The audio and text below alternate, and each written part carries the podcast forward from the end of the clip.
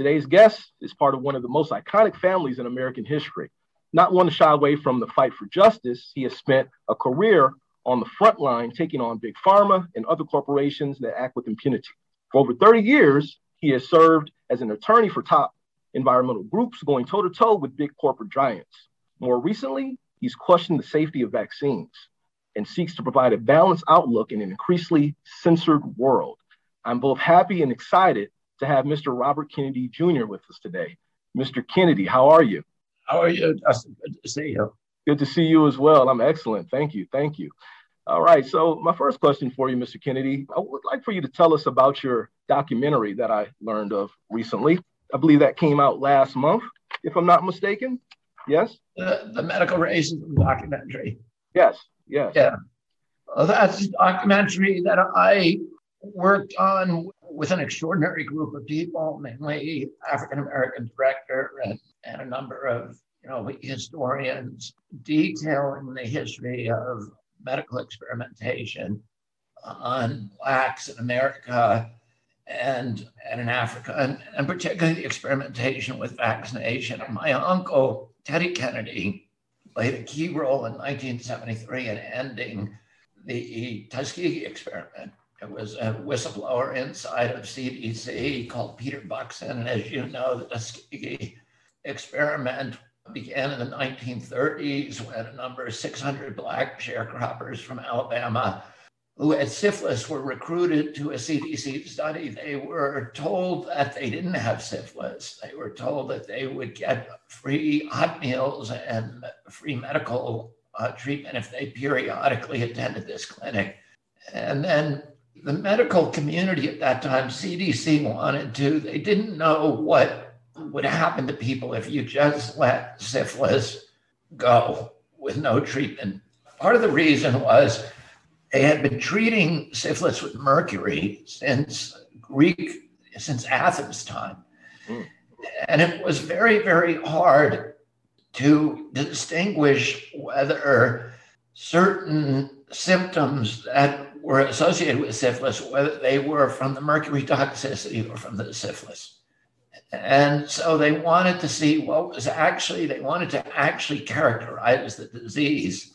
And the way they did that was to say, we're going to get these black sharecroppers and we're going to just let them die of syphilis. We're going to see what the syphilis does when you don't treat it at all. And in 1940, when World War II started, or 41, virtually all of those sharecroppers wanted to join the military because anything was better than continuing to be a sharecropper in Alabama. A CDC, which had roots in the military, went to the Pentagon and said, don't allow any of them in because one of the first things that you do when you join the military is they give you a check for venereal disease. It's called short arm inspection. Mm. And then they would treat you and they wanted to make sure they didn't get treated. And then in 47, when penicillin was invented, penicillin cured syphilis in a week. They made sure that none of those sharecroppers got penicillin.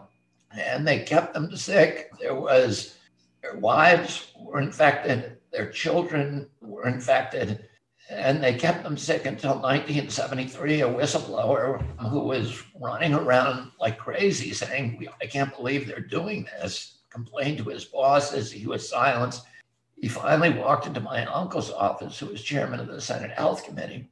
And my uncle was outraged and had hearings on it and closed down the experiment. So I was, you know, I knew about this and was curious about it from when I was a kid. In 1996, Clinton finally apologized in the first public apology, and he promised that and CDC promised it would never happen again. But at that time, CDC was conducting very similar experiments using an experimental flu shot that was deadly to girls. And they were experimenting in, in Cameroon, in Africa, in Haiti, and in South Central Los Angeles, all on Black children. And they weren't telling the moms in South Central Los Angeles that you're getting an experimental vaccine. And, and of course, you know, a lot of girls died and they weren't compensated. And then in 2014, a whistleblower came out of CDC, Dr. William Thompson, the senior vaccine safety scientist at CDC, and he said that CDC had done a, a major study called DeStefano et al., which had been published in 2004, that said that vaccines were not causing autism. The MMR vaccine was not causing autism. And what he revealed is that when they actually looked at the data, that Black boys who got that vaccine on time, that means before 36 months of age, before three years of age, had 350% greater chance of getting autism than Black boys who waited or general population. Wow. And that CDC, his boss, Frank DeStefano, and his other boss, the head of the vaccine division, Colleen Boyle, had ordered the five scientists who were involved in this study to destroy all the data on Black boys and then to publish the study and pretend it didn't happen. Hmm. And since then, over 200,000 Black boys have gotten autism that should not have gotten it if CDC had not lied. So, you know, in my book on Tony Fauci, it's called The Real Anthony Fauci, a large part of that book is about his racist medical policies. He, Tony Fauci, I have a whole chapter called Dr. Fauci, Mr. Hyde, where I detail what happened after he developed AZT in the 1990s. He began trying to open up a new market for HIV drugs to children. And they did not want to experiment on white children. And the drugs were very deadly. They were chemotherapy drugs that, you know, were killing people. Mm. And so he arranged for foster homes in seven states to basically be turned over to the pharmaceutical industry to experiment on children who they made sure they did not have guardians, which is illegal. There were no parents involved, and there were no medical personnel. And instead, they were, you know, mainly Dominican immigrants who were unlikely to object and who really didn't understand what was happening, as it turns out. Yeah. They were giving these kids these very, very deadly drugs. And Tony Fauci was actually called to account. There was congressional investigations in 2004 a researcher who, who worked with me on this book, Celia Farber, actually discovered a graveyard in Hawthorne, New York, where a lot of these kids were disposed, their bodies were disposed. At least 85 of them died during Tony Fauci's experiments. She found, we don't know how many more died because the whole process was very obscure. She was able to find a graveyard in Hawthorne, New York, called Gates of Heaven, a cemetery with a big pit in it that was covered with an astroturf carpet and it's filled with haphazardly piled tiny little coffins with these children, many of whom were the victims of Tony Fauci's experiments. In the years after that, after 2004, he was opening up another market, which is maternal transmission of HIV. So they were trying to get women who were tested HIV positive and to make sure that the HIV was not transmitted to their babies. Hmm and they were giving them chemotherapy drugs while they're pregnant. Chemotherapy drugs are horrendously toxic. They destroy DNA, they destroy human right. cells. So the advisability of doing that, you have to be very careful. He tested it on a black woman in Tennessee who died, and then his staff lied to her for years about, lied to her family for years about the cause of her death, which they knew their drug, Fauci's drug, had killed her. And then he started doing it in Africa and I detail the carnage that he caused in Uganda from testing these drugs on mothers, many of them who did not have HIV. He was just testing the safety of the drugs, whether they would kill these women or mm. kill their babies, even those who did not have HIV. And many of the children in foster homes that they were testing did not have HIV either. So there was no benefit to them. It was completely illegal. Oh, my goodness. And you said this was in 2004, yes? 2002 to 2004. A yes. congressional investigation was in 2004. Okay. Okay. Very good. Now, it's in your belief that something similar, or the same thing is going on with the COVID vaccine. The problem with the COVID vaccines is, I mean, there's a lot of problems with them, but it's very tough to justify the vaccines. Right. Because if you look at Pfizer's study, Pfizer did a six month study. It was supposed to be three years. They cut it off at six months. Why? Because the vaccine loses efficacy very, very fast. So that within six months, it may have zero efficacy. And so they needed to cut it off quickly in order to be able to force everybody to take it and justify that. The vaccine does not prevent transmission, so it's not going to stop the pandemic. If right. it doesn't stop you from spreading the disease, and of course, it cannot stop a pandemic. So the, the justification for mandating it is really sketchy. If you look at Pfizer's study, Pfizer stopped the study after six months and unblinded it and gave all of the people, all of the pl- people who received the placebo, they went and got the vaccine. So you can't study them anymore because everybody's now gotten the vaccine.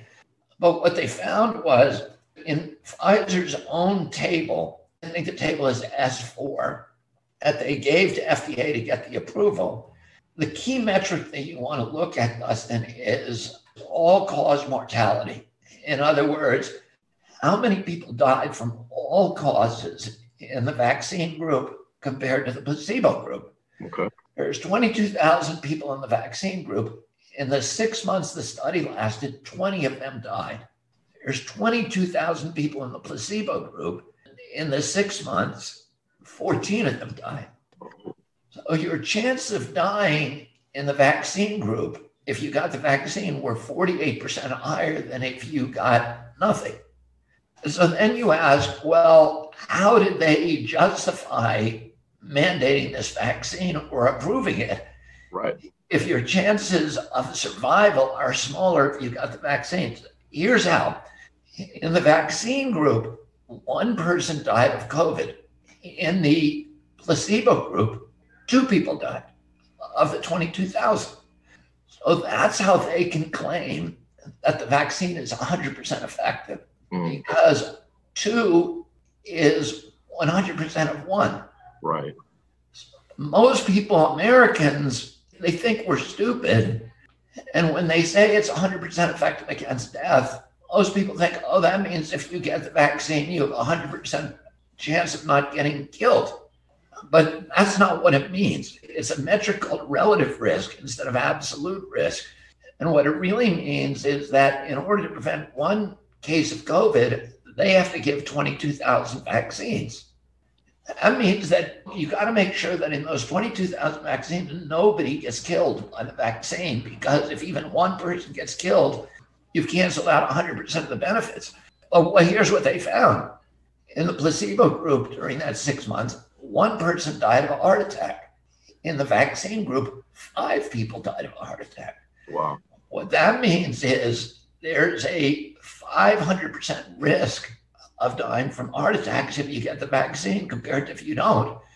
And that for every one person that they save from COVID, four people will die from heart attacks. And so that's the problem. The problem is that, you know, most people think the vaccine is going to give you a better chance of living. But in fact, the vaccine, their own data show that the vaccine is more likely to kill you than to save your life. Gotcha. Thank you so much for sharing that, Mr. Kennedy. What is the motive behind this? Obviously, you know, you, you have your documentary, Medical Racism. Is it strictly racism or is there a, a profit motive behind this?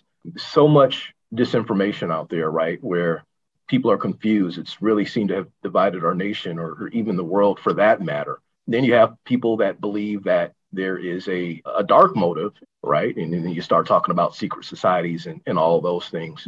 Who is benefiting? We all know who benefits, who's making money. It's Silicon Valley robber barons who there has been a $3.8 trillion shift in wealth from the American middle class to a small group of billionaires.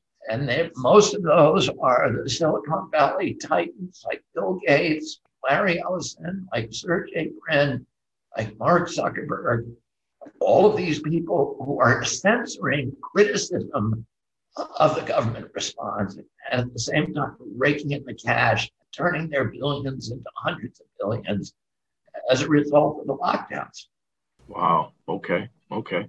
You know what? I'm I'm surprised that we have what seems like every civil rights organization has gotten on the vaccine bandwagon, you know, thinking about the ACLU. Even the ACLU. Yeah, exactly. ACLU is giving its human rights award to Tony Fauci, who just demolished our Constitution. The ACLU has become a joke. And when I was younger, the ACLU led the battle to, you know, have the Nazis march in Skokie. And they said that the, the, what the Nazis are saying is reprehensible, it's repulsive, it's abhorrent to every decent American, but we need to die for their right to say it because that's who we are. And now the ACLU is leading the battle to demolish the Bill of Rights and particularly the First Amendment, the right to freedom of speech. The ACLU is behind it. All the old civil rights groups are all part of this process get your vaccine and do what you're told and be obedient and don't disobey. And, and you know, people, the reason people are not vaccinating is because they're reading data. And the reason they're fighting masks is because they feel manipulated. They're not being shown science. They're just being told. People know the difference between leadership and bullying. One request, one thing that I have each and every guest do is kind of give the Hidden Gateway listeners advice, something that they can take with them going forward. I like to call it a token of love. And if you could just take a quick minute to, to share something with the here's, here's what I say. Okay, we need to resist and we need to stop them. We've got to stop. And, you know, this is the hill we need to die on. And what I would say to your listeners is you need to start engaging in civil disobedience. Uh, we're marching on the street. November 3rd is the worldwide walkout. You know, all in sick, take the day off, do whatever. Join us on the street, join us on the barricades. And then every day you need to commit a civil disobedience. How do you do that? Do it gently, peacefully, but tell a store owner, if you make me show a vaccine passport, I'm not coming in here. Right. I tell my friends not to come in here you segregate us. If you practice discrimination, we are not going to patronize your establishment. Talk to somebody, a friend, uh, who, who doesn't agree with you and ask them questions. How can a vaccine that doesn't prevent transmission stop a pandemic? Ask them questions. Challenge their belief in a gentle way so that they can hear you. Thank you very much, Mr. Kennedy. I appreciate it. Thank you for your time. Stay positive, stay questioning, be loved, and be free. Austin, thank you for everything that you're doing, my friend.